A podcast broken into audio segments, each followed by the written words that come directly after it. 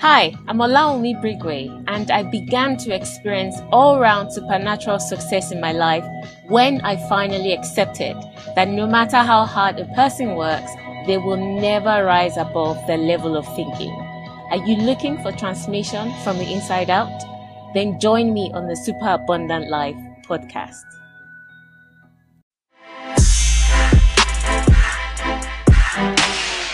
Welcome to another episode of the Super Abundant Life podcast, where we tackle real issues by examining the lives of real people and extracting real life solutions that are rooted in the wisdom of God. This is your host, Olawunmi Brigue.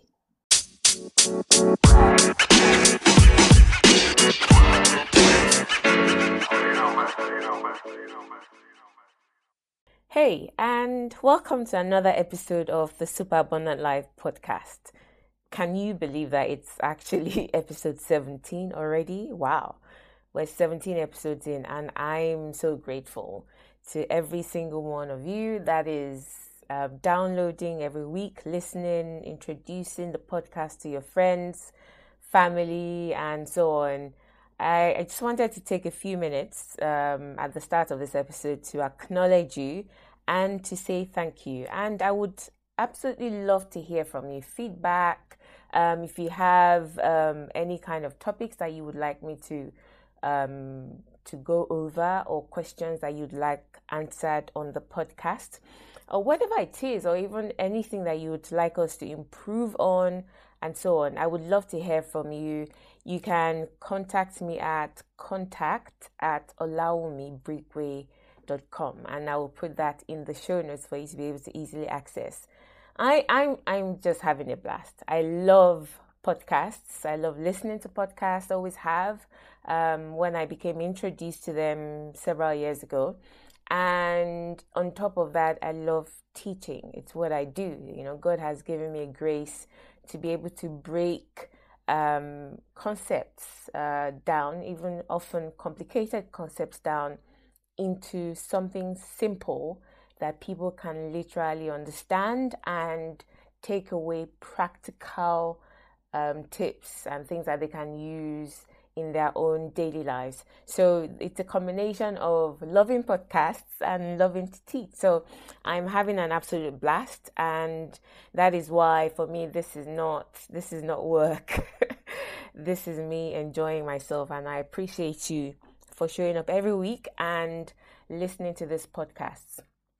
So to, today or this week I should say we're going to be talking about the importance of being flexible, the importance of being willing to make course corrections in life.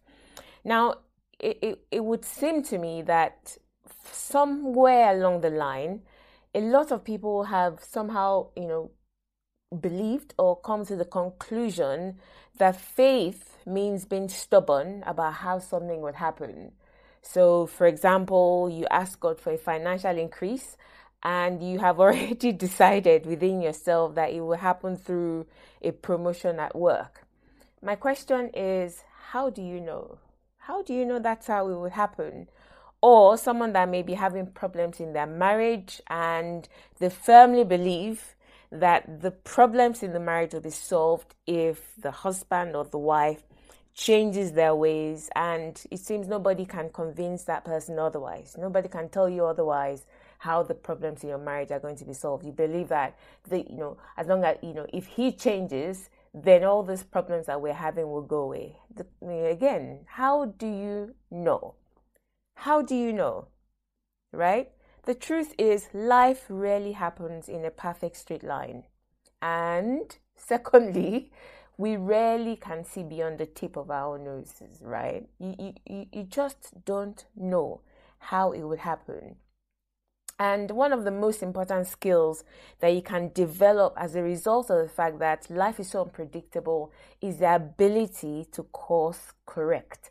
Meaning, if you're going in a certain direction and something comes like a wind comes and blows you out of you know out of the way or it something happens that you were not expecting. You don't eh, you don't say no no no no.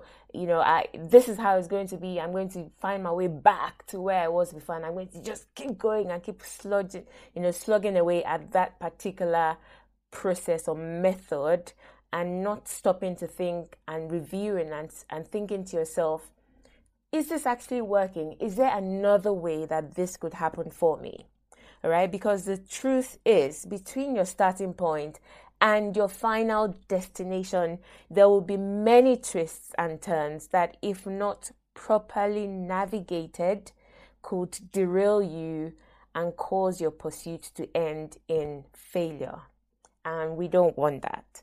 So, in order not to have your hopes or dreams or faith projects dashed, you need to be flexible. You need to be able to make course corrections. And that's what we're going to be looking at today. How, first of all, I'm going to be showing you the value of being flexible and the value of being open enough to make course corrections, particularly when something comes into your space that you were not expecting. And then I'm also going to be laying out some practical steps that will help you become flexible especially if you're someone that is quite rigid and you feel like look if if i believe it's going to happen this way then it's going to happen this way.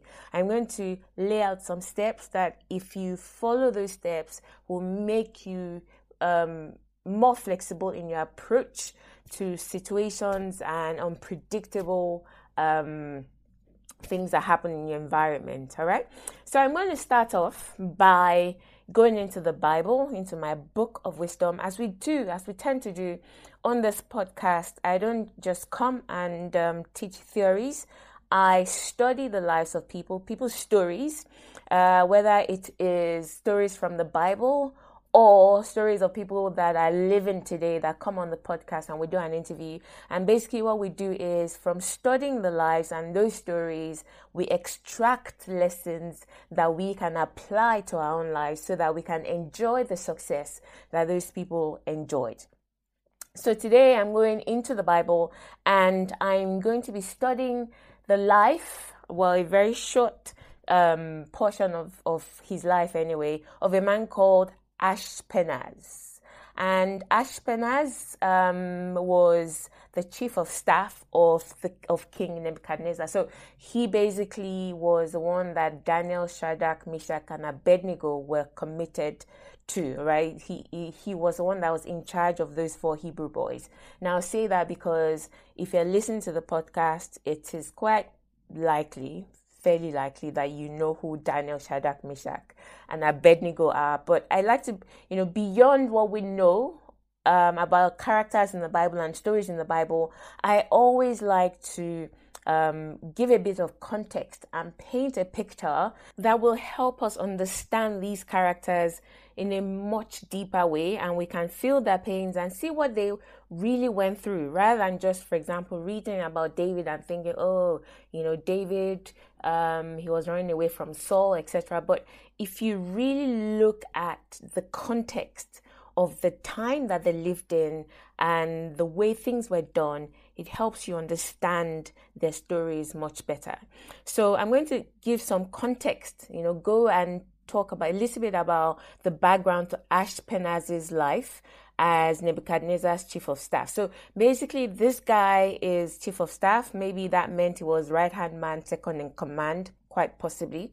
And, you know, prior to that, just before the period that I'm going to be talking about, Nebuchadnezzar had invaded Israel, so Jerusalem and all the towns of Israel, etc. He had conquered Israel and he had taken away all the treasures as well as all the people. So he took all the people as slaves, the ones that he didn't take as slaves, killed most of them, etc. So it was at this time that Nebuchadnezzar now decided, okay, so I want some of the royal family, so some of the children, I think they were teenagers at the time. So he wanted some of them to be taken into service, to serve him in the royal court. So basically, Ashpenaz, the, this story that I'm talking about now starts at the point where Nebuchadnezzar turns to his chief of staff and says to him, Right, Ashpenaz, I want you to go and select the best young men of Israel's royal family. So we weren't talking about just anybody. He wanted the very best. He wanted Nebuchadnezzar wanted the very best. He he basically was looking at human capital because he understood the value of human beings, right? He didn't just go in there and kill everybody. He understood that, particularly maybe the royal family that had been raised a certain way with a certain kind of mentality, he knew that those kind of people would, you know, could be valuable to his kingdom. So he wanted them. All right. So um, today's text, I'm going to be reading mainly from Daniel chapter 1 from verses 3 to 20. So I'm going to sort of, you know, jump back and forth. I may not read, I most likely will not read verbatim, but I will, you know, that's where my text is from today. So Nebuchadnezzar gives this command and he says to Ashpenaz, Ashpenaz, select only strong, healthy, and good looking young men. All right. As I said, he was looking for the best of the best. All right. He had captured these people, they were slaves, um, but he wanted the best of the best. And he said to Ashpenaz, make sure they are well versed in every branch of learning, make sure they are gifted with knowledge and good judgment, and make sure they are suited to serve in royal palace. So he he he gave him this charge and he told him to train up these young men in the language and the literature of the Babylonians. All right. So that was Ashpenaz's task. That's what the king asked him to do. Now, just to show you, you know, I, I, you know, I talk a lot about context. All right.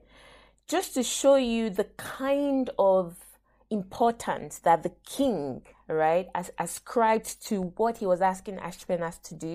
The Bible says that the king assigned all those young men, right, that were selected, food and wine from his own kitchens. Food and wine. So everything he was eating, right, he was giving them to eat. So they were almost, you know, literally eating from his table. Slaves right? These are people that had been taken captive and essentially he could have done anything he wanted to do with them but he understood the value of having people like that come and serve him so he ascribed so much importance to it that he said feed them exactly what i am eating so nebuchadnezzar gave them those young boys the best because he wanted the absolute best from them. He wasn't doing it to be kind. He wasn't doing it because he felt okay. Uh, okay, I, you know, I feel sorry for these boys. Let me feed them the best. No, no. He was looking to get the best out of them, the best service out of them. Now, I've said all of that basically to paint a picture of the gravity of Ashpenaz's task. He had a huge project on his hands. The king was expecting the best and there was there was a lot at stake. It wasn't you know he, failure was not an option for ashpenaz because failure at that time meant death. In fact he said it by himself said if i don't deliver on this thing the king will surely have me beheaded. He was it wasn't like he was going to be fired as chief of staff. You know, like today, someone, you know, politician or someone gets high um, appointed by the president to be chief of staff if they don't deliver, they'll literally just replace them. At that time, not delivering what the king has asked you to do is basically a sentence of death. So he would have been beheaded. So failure for him literally meant death. So I've said all that to paint a picture. now imagine what happens next. So Ashpenaz gathers all these young men, and out of these young men, four of these, four of them, walked up to him and basically said, "Okay, um, we have determined. This is how the Bible puts it. it says Daniel said, "We have determined not to defile ourselves by eating the food and the wine given to us by the king." And they were basically saying, "Listen, we're not we're not going to eat this food because we believe that it we should not eat it. It's been offered to idols, etc. And we'll be defiling ourselves, we'll be disobeying God if we eat it. So we're asking you, Ashpenaz, for permission not to eat this unacceptable foods. think about what I'm saying. You know, it's important for us to really use our imaginations to to to really go deep into these things. Don't just read it and say, "Oh, okay." That imagine the boldness, imagine the courage it would have taken for Daniel and the other three Hebrew boys to walk up to Nebuchadnezzar's right hand man to say, "Okay, I have a suggestion for you, Ashpenaz. How about we don't eat this food that you're telling us to eat, right?" How about we just don't eat it because we believe that we shouldn't eat it? It reminds me of the Bible also talks about you know the there was a centurion you know a an important man um, from Syria that had leprosy. So he was leprous. And basically his his servant girl walks up to him one day and says I know a prophet in Israel that can help you. Right? It's a it's a very similar story I know a prophet that can help you, and so let's go to him. So obviously, wanting wanting deliverance from his leprosy, goes to Elisha, the prophet, and then Elisha doesn't even come out to see him and says, "Just go and bathe seven times in the Jordan River." And this centurion was livid. It was it felt insulted, like. I came to see you. You don't even have the courtesy to come out and speak to me. You're telling me to go and dip in that filthy river. And basically, it was a servant girl, was someone that was of no repute, right? That basically came up to him and said, Why don't you try it this way? Now, try and imagine that. Try and imagine that. It's the same thing with Daniel, Shadrach, Meshach, and Abednego. They were slaves Yes, they had been taken into the king, into the king's service, into the king's palace to serve him and to be trained, but they were still slaves. I'm pretty sure if Ashpenaz had felt very insulted, he may have decided, listen, you, Daniel, you, you know, God, take him and go and go and kill him. He could have very easily done that and nothing would have happened. Everyone were just going to find another person to replace him. So that that's what I mean in the sense that the suggestion came from someone that Ashpenaz could have very easily dismissed.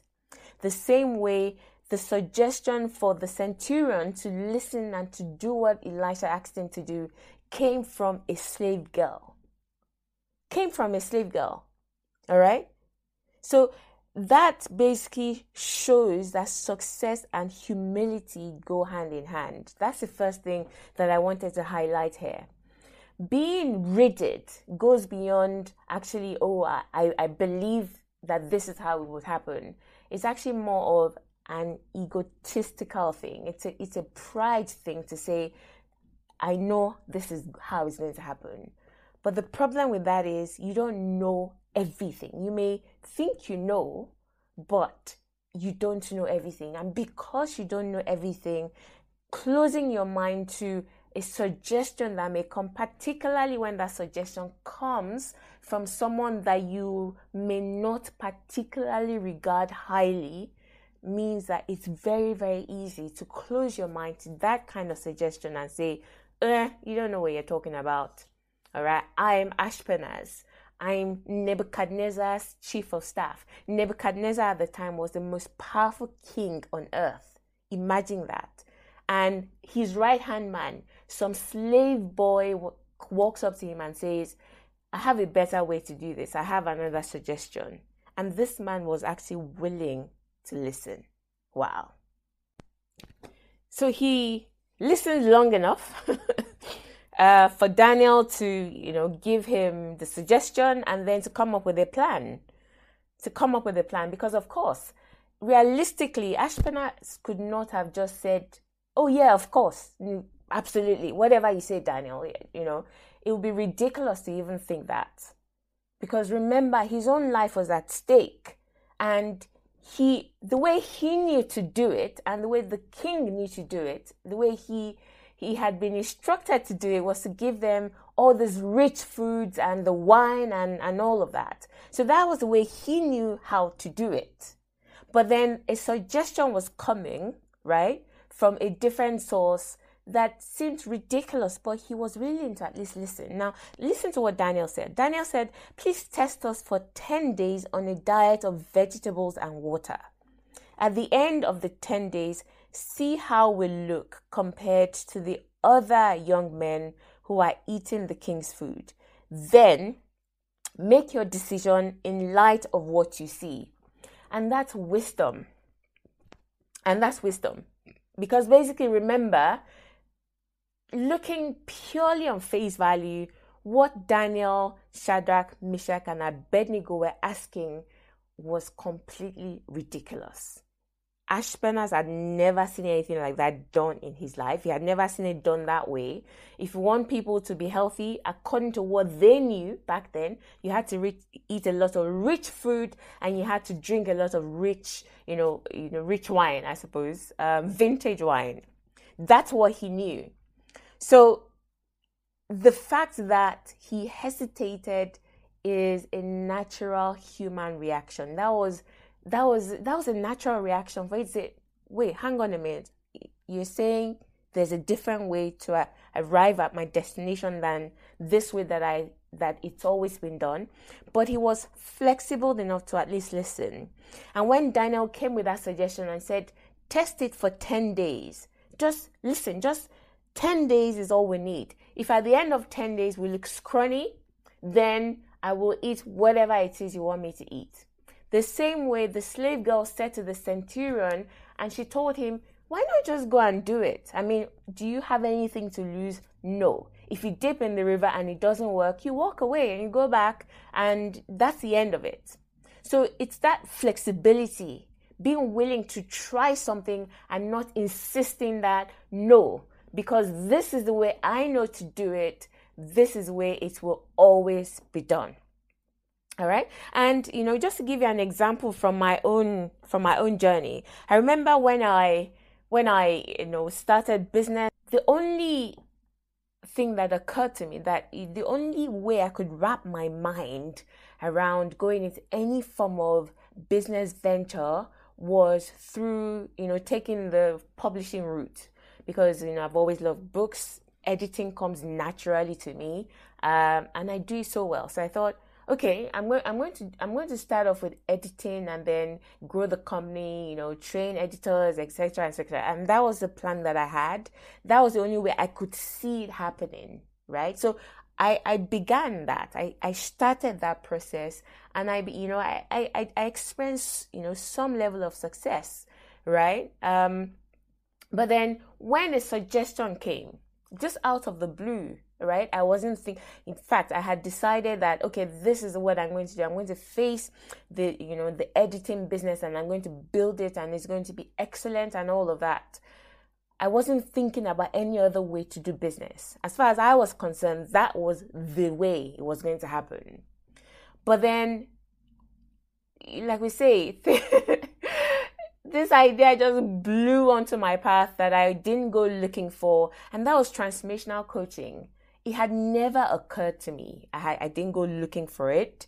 In fact, it was in trying to help, you know, deliver a program at church that I stumbled on on on this idea of transformational coaching.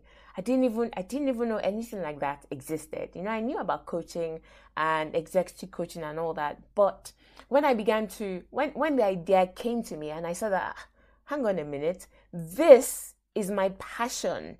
This is what I've done all my life for myself and for people. I just didn't know that's what it was called. So I got very excited. But remember, I'd already decided editing is the way to go. And I, you know, I had, you know, I, I had begun to walk down that road i was uh, you know i was achieving success right i had clients etc and i was doing fairly well now, to change direction and say, okay, I'm going to abandon that. Well, maybe not abandon it, but I'm going to leave that and go in a different direction was not easy because I'm not the sort of person that would start something and say, uh, forget it, I'm, I'm going to do something else. I like to see whatever I do through to some form of logical or satisfactory conclusion. But I, you know, when that idea, when that suggestion came from, um, from someone and they're like, oh, you know, transformational or, or coaching. I, I started to do my research and I, I, discovered transformational coaching. And it just grabbed me. I'm like, hmm, this looks interesting.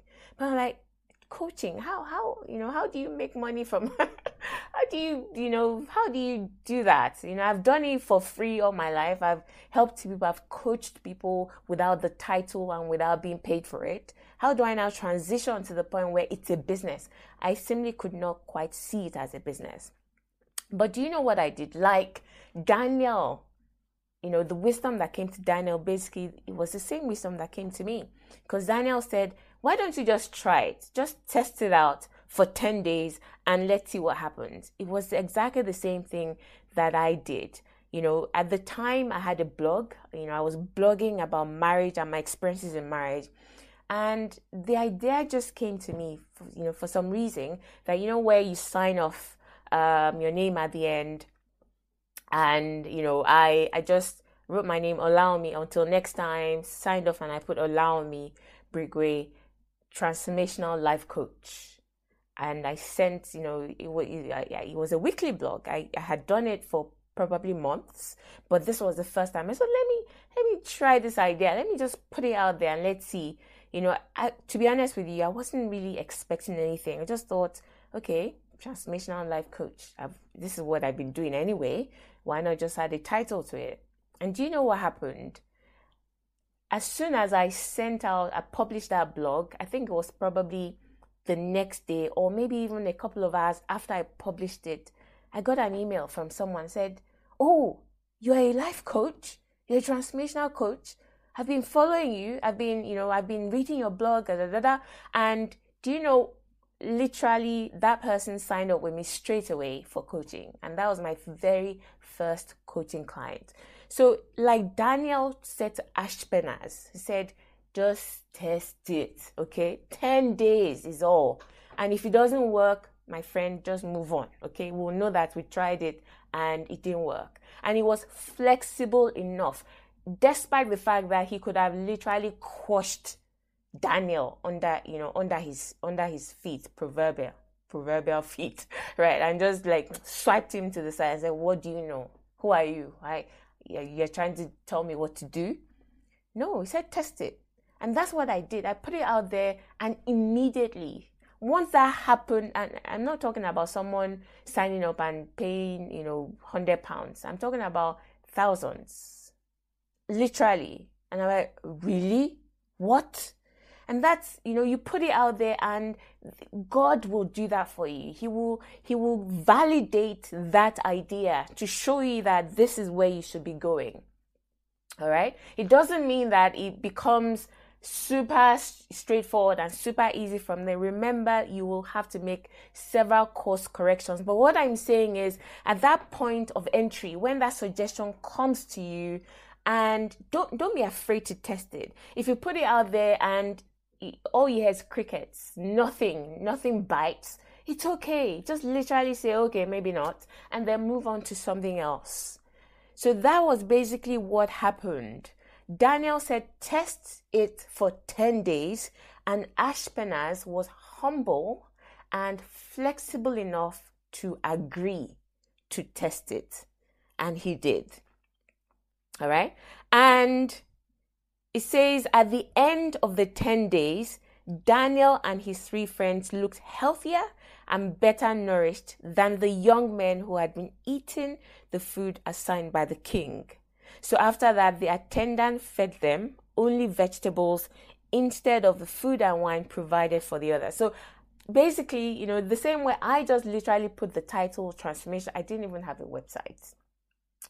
I didn't have a website. I didn't have any offers. I didn't I hadn't crafted um, my market offers. I had nothing, as in literally nothing. I just literally put transformational life coach, signed off my name with that, and I you know I bagged the client. Somebody called me and said, "I'm ready. I'm ready for you to coach me." Do you see what I mean? Yeah. So um, the same thing with Ashpenaz. He saw clearly that, oh, I think we're onto something here. And it is at that point, really, that it becomes easy to make that course correction. They say, okay, we're going to go in that direction. but you will not always have that in the beginning. You won't always have like a neon sign, you know, boldly telling you, "Oh, this is it," and you know, something that that that is um, solid, pointing you in that direction. Sometimes you may just you just need to be flexible enough to at least give it a, a try when he tried it, the 10 days was not going to cost him that much. If they were looking lean over at the end of the 10 days, he would literally just have switched back and said, You guys need to eat exactly what I give you. Right? But at that point, when he saw that because of their dedication to serving their God, their God honored them. He knew he was onto something and it became easy then to to to make that course correction and then to stick with it. And what was the result of doing that? He says when the training period was completed no one impressed the king as much as daniel shadrach meshach and abednego. Whenever the king consulted them in any matter requiring wisdom and balanced judgment he found them 10 times more capable than any of the magicians and enchanters in his entire kingdom. So it wasn't just about, oh, Daniel and the three Hebrew boys came top of their class. No, they became the best in the entire kingdom. Do you, do, you, do you, can you see what that means? So imagine Ashpenaz was the one that was committed, um, that was commissioned, I should say, that was commissioned to carry out this task. And then he goes back to the king and he delivers, he produces four boys that are better, 10 times better than anything Nebuchadnezzar had ever seen. Now imagine that. If this was like um, uh, a job environment, professional career, for example, he would he would have been seriously promoted, promoted probably ten times over because he delivered an exceptional result beyond even what was expected. Why? Because he was flexible. If he had decided not to give Daniel and the other boys a time of day, if he had basically just disregarded them and been too proud to hear what they had to say or to even consider it, even if he had kept them and forced them to eat the king's food, right? they would have literally just ended up being just as good as everyone else, right? And he would not have ended up with an exceptional result that he or anyone else, you know, could, could have predicted. Do you see what I mean? So, just that ability to be humble and to be flexible made him succeed beyond what even he had imagined. And you know, going back to the story of the centurion, he listened, he decided to humble himself because at first he was very arrogant about it, said, What? No, I'm not doing that. But he listened to the slave girl and he decided to go and dip in the Jordan River seven times. And he came out, and the Bible says that his skin was fresher than a, a little child's. Than a little child's. Simply by deciding to be flexible enough to change direction. So, to finish up today, um, I'm going to take you through a few steps that will help you stay on course. And when I say stay on course, it means to be able to make the necessary adjustments as you go towards your goal so that you can finish strong. So, to help you be more flexible, to help you be more open minded when it comes to making adjustments and taking in suggestions that may not have readily occurred to you and that may be different to conventional ways of doing things. Right? So, in order to stay on course and to finish strong, I will take you through the steps that will guarantee that the first thing you need to do absolutely is to be clear on your final destination and to hold fast to it. So that's the only thing you are permitted to hold fast to. The Bible says, What things soever you desire when you pray, believe that you received it and you will have it. So faith is not holding on and being stubborn about how that desire will happen. Faith is holding on to that desire and being stubborn about its fulfillment. Say, if God has said it, then it will certainly happen. Nothing can stop it. You can't, you can't, you can't dictate how it will happen, right? So, but first, you need to be clear about what that end destination is and you need to hold fast to it. Did you know that all planes, so if you get on a plane, right, you're going from one place to another, every plane you get on is off course 99% of the time. 99% of the time because of the environmental factors. And it's the same thing with you when you're going towards your goal. You don't live in a vacuum. You don't live in a world where um, everything just is perfect and everything is going to work out exactly as you thought it would. No, it's not going to. So, like the airplane, you most likely will be of course 99% of the time as you're going towards your goal. All you need to do is to fix your mind on where you're going. You need that. You need to be clear. You need to have specific written down goals about where you're going.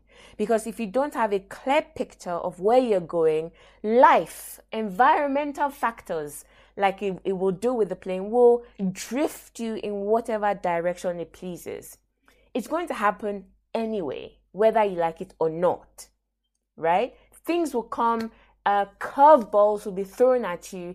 It will happen. So if you don't have a fixed destination, if you have, you know, a fixed image of your end destination, at the end of it all, this is where I'm going to be. If you don't have that, when life comes and it blows you, you literally will just, you know, you just move and that's it.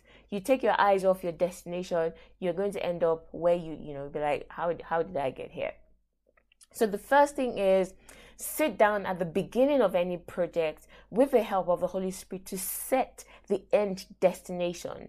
How it will happen, don't worry about that. That is for the Holy Spirit to figure out you, your job is to determine what the end destination is. All right? That's number one. Number two is you, once you fix your mind on the end, on the end destination, the second thing is you commit to the process, but you detach from the method. Let me say that again. You commit wholeheartedly, 100% to the process, but you detach from the method. What do I mean by that? I basically mean you decide, make a firm quality decision that you will never give up. So, whatever the process might be, you are 100% committed to it. Whatever, wherever this wind might blow me, I don't care. It doesn't matter if I have to go round and round and, you know, crisscross and so on but the final destination i'm getting there. Whatever it requires i'm not going to be lazy. I'm not going to give up halfway because it's difficult. So whatever plan you choose you commit to 100% but you have to detach from the method. So never become so attached to a particular course of action that you become blind to the fact that it's not working or the world has moved on from there. All right? So give everything you have every single day, but detach yourself from the way it would happen because that I guarantee you will constantly change. In the beginning, you might think, oh, this is what I, this is how I think is going to happen. But I guarantee take two steps forward and you will see that things have changed and it is no longer how you think it will happen. So you have to be willing to detach yourself from a particular way. As I, I, gave an example in the beginning about how someone is looking to increase their finances and they have already figured out in their minds that this is exactly how it's going to happen. It's not like God told you, it's not like anything, but you just feel like it looks like this is how it's going to happen. You don't know how it will happen. The only thing you know, according to the word of God, is what will happen. That's all you know. That's the only thing you can commit to. But the how, you must detach yourself. So don't become so attached to a particular how. And when the Holy Spirit is trying to move you in a different direction, you say, no, this is how I, you know, I, is going to happen. And you refuse to move. So that's number two. Number three is what we've been talking about, which is be prepared to make continual course corrections. Be prepared to make continual course corrections. And so, how do you do that? When, when I talk about making course corrections, how practically do you do that? Okay. The first in is keep your final destination in front of you. Remember what I said? If you don't know where you're going, if you forget, for example, all right, you set a goal beginning of the year, January 1st, and before the end of February, you, have forgotten about the goal. And when you look back, like, ah, you're so far off where you thought you know you would be by by this is June now, halfway through the year, because you didn't keep that final destination in front of you. If you don't keep it in front of your eyes, life will drift you off course. It is what life does. Expect it because that is what will happen, right? So you need to keep that final destination in front of you. How do you do that? By reviewing your goals or your end destinations daily daily. So your written down goals, you need to look at it daily or at the very least weekly. You know, once a week. If you say, Oh, I can't do it daily, I'm busy, fine, okay.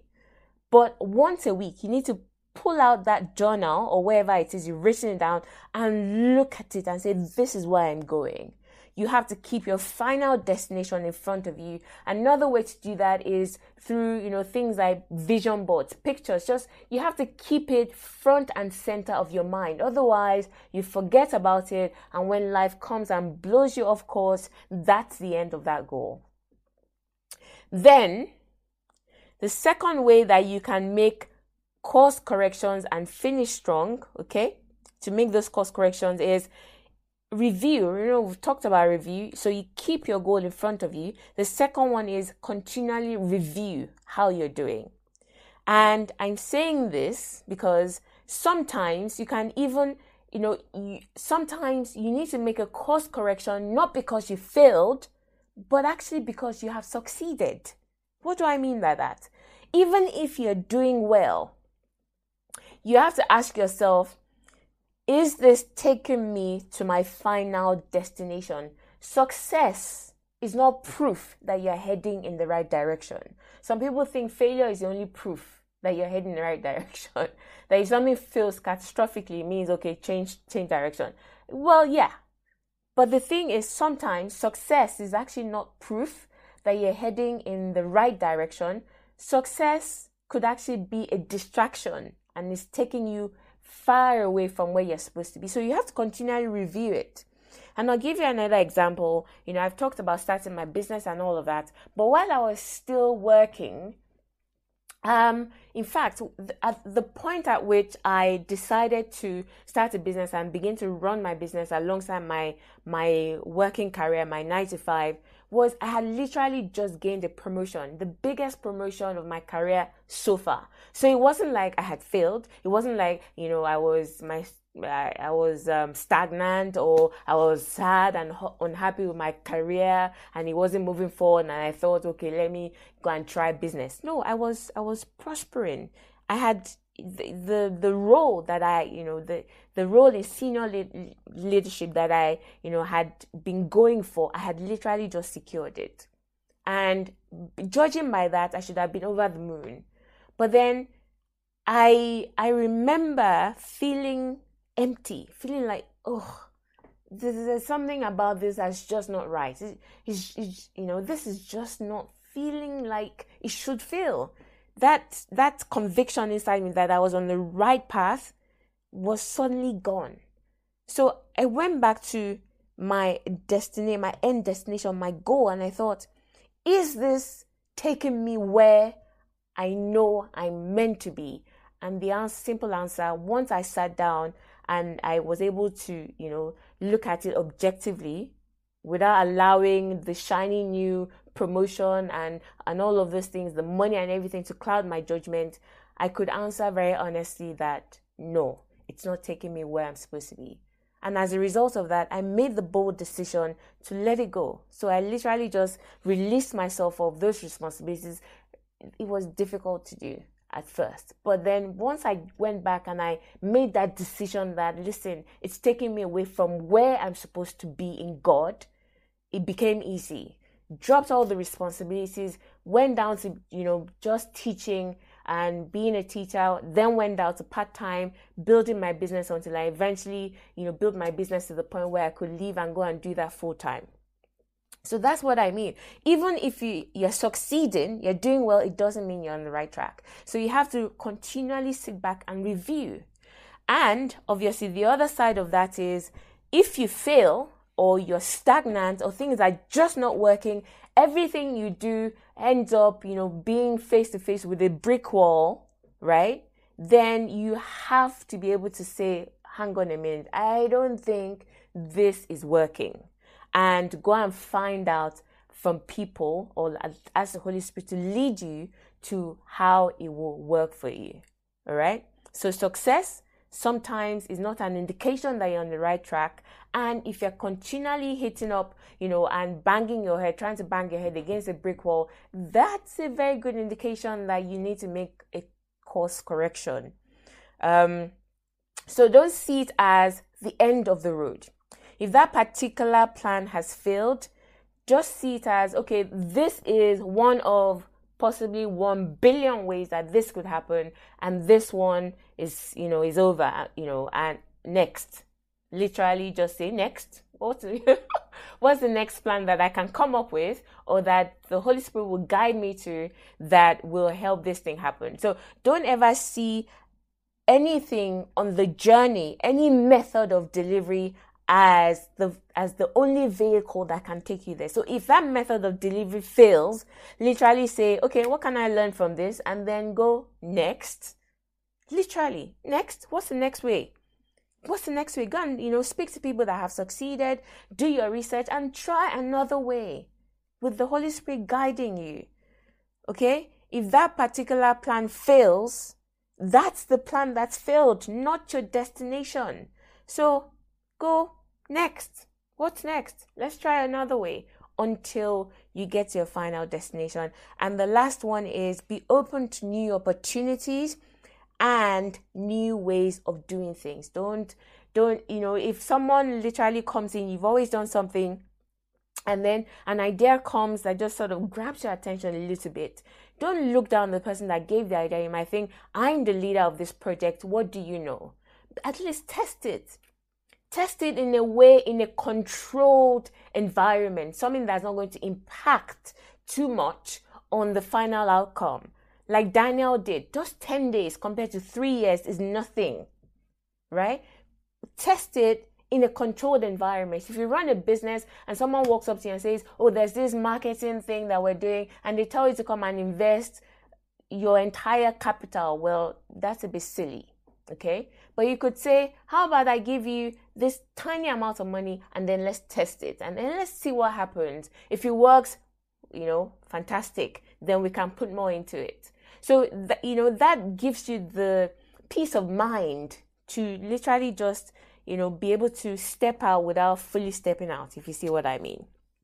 Okay, so that that's what I've you know come to tell you today, um, and essentially boils down to this: knowing what you want and knowing how it will happen are two completely different things. And if you mix them up, you most likely will get derailed because if you become fixated on a particular way that something should happen, then you're already of course. Why? Because we've said that life is about twists and turns. And if you decide to, you know, for those of us mathematicians, if you go, you know, turn your turn in a particular direction on a bearing of let's say 035 and you need to change direction and say no i'm going to stick on the bearing of 035 you're already of course you're already of course okay? There are a billion ways that god can get his promise to you and it's not for you to decide how he's going to do it. It's entirely up to him. The only thing god has guaranteed is that end result the way it will happen you can't be too fixated on that. That was why the Pharisees and the Sadducees and all those religious, pompous people in Jesus' time did not, could not accept Jesus. Why? Because he didn't come with pomp and pageantry. He was born in a manger, in a smelly manger. they're like, how can you call yourself the son of God? Okay? If you are rigid and stubborn about the way it would happen, that very stance, right, will act as an enemy of your progress. So essentially, what I'm saying to you this week is be willing to depend on the Holy Spirit and be guided daily by His instructions, right? And those instructions will not necessarily come as my son, my daughter, this is what I need you to do. It might come as a prompting, it may come as a nudge, it may come as somebody just walking up literally to you and saying something and saying, Why don't we try this? And it would take humility to be able to recognize and submit to it. So, making course corrections as you go towards your goal is the only way to guarantee exceptional success. So, that's me done this week, and I look forward to next week when we're back again with more insights and you know from people's lives and life lessons. Bye. Hey, before you go, do me a favor. If you've enjoyed today's podcast or any of the ones that you've listened to, can you please share with friends, family, and colleagues? Thanks.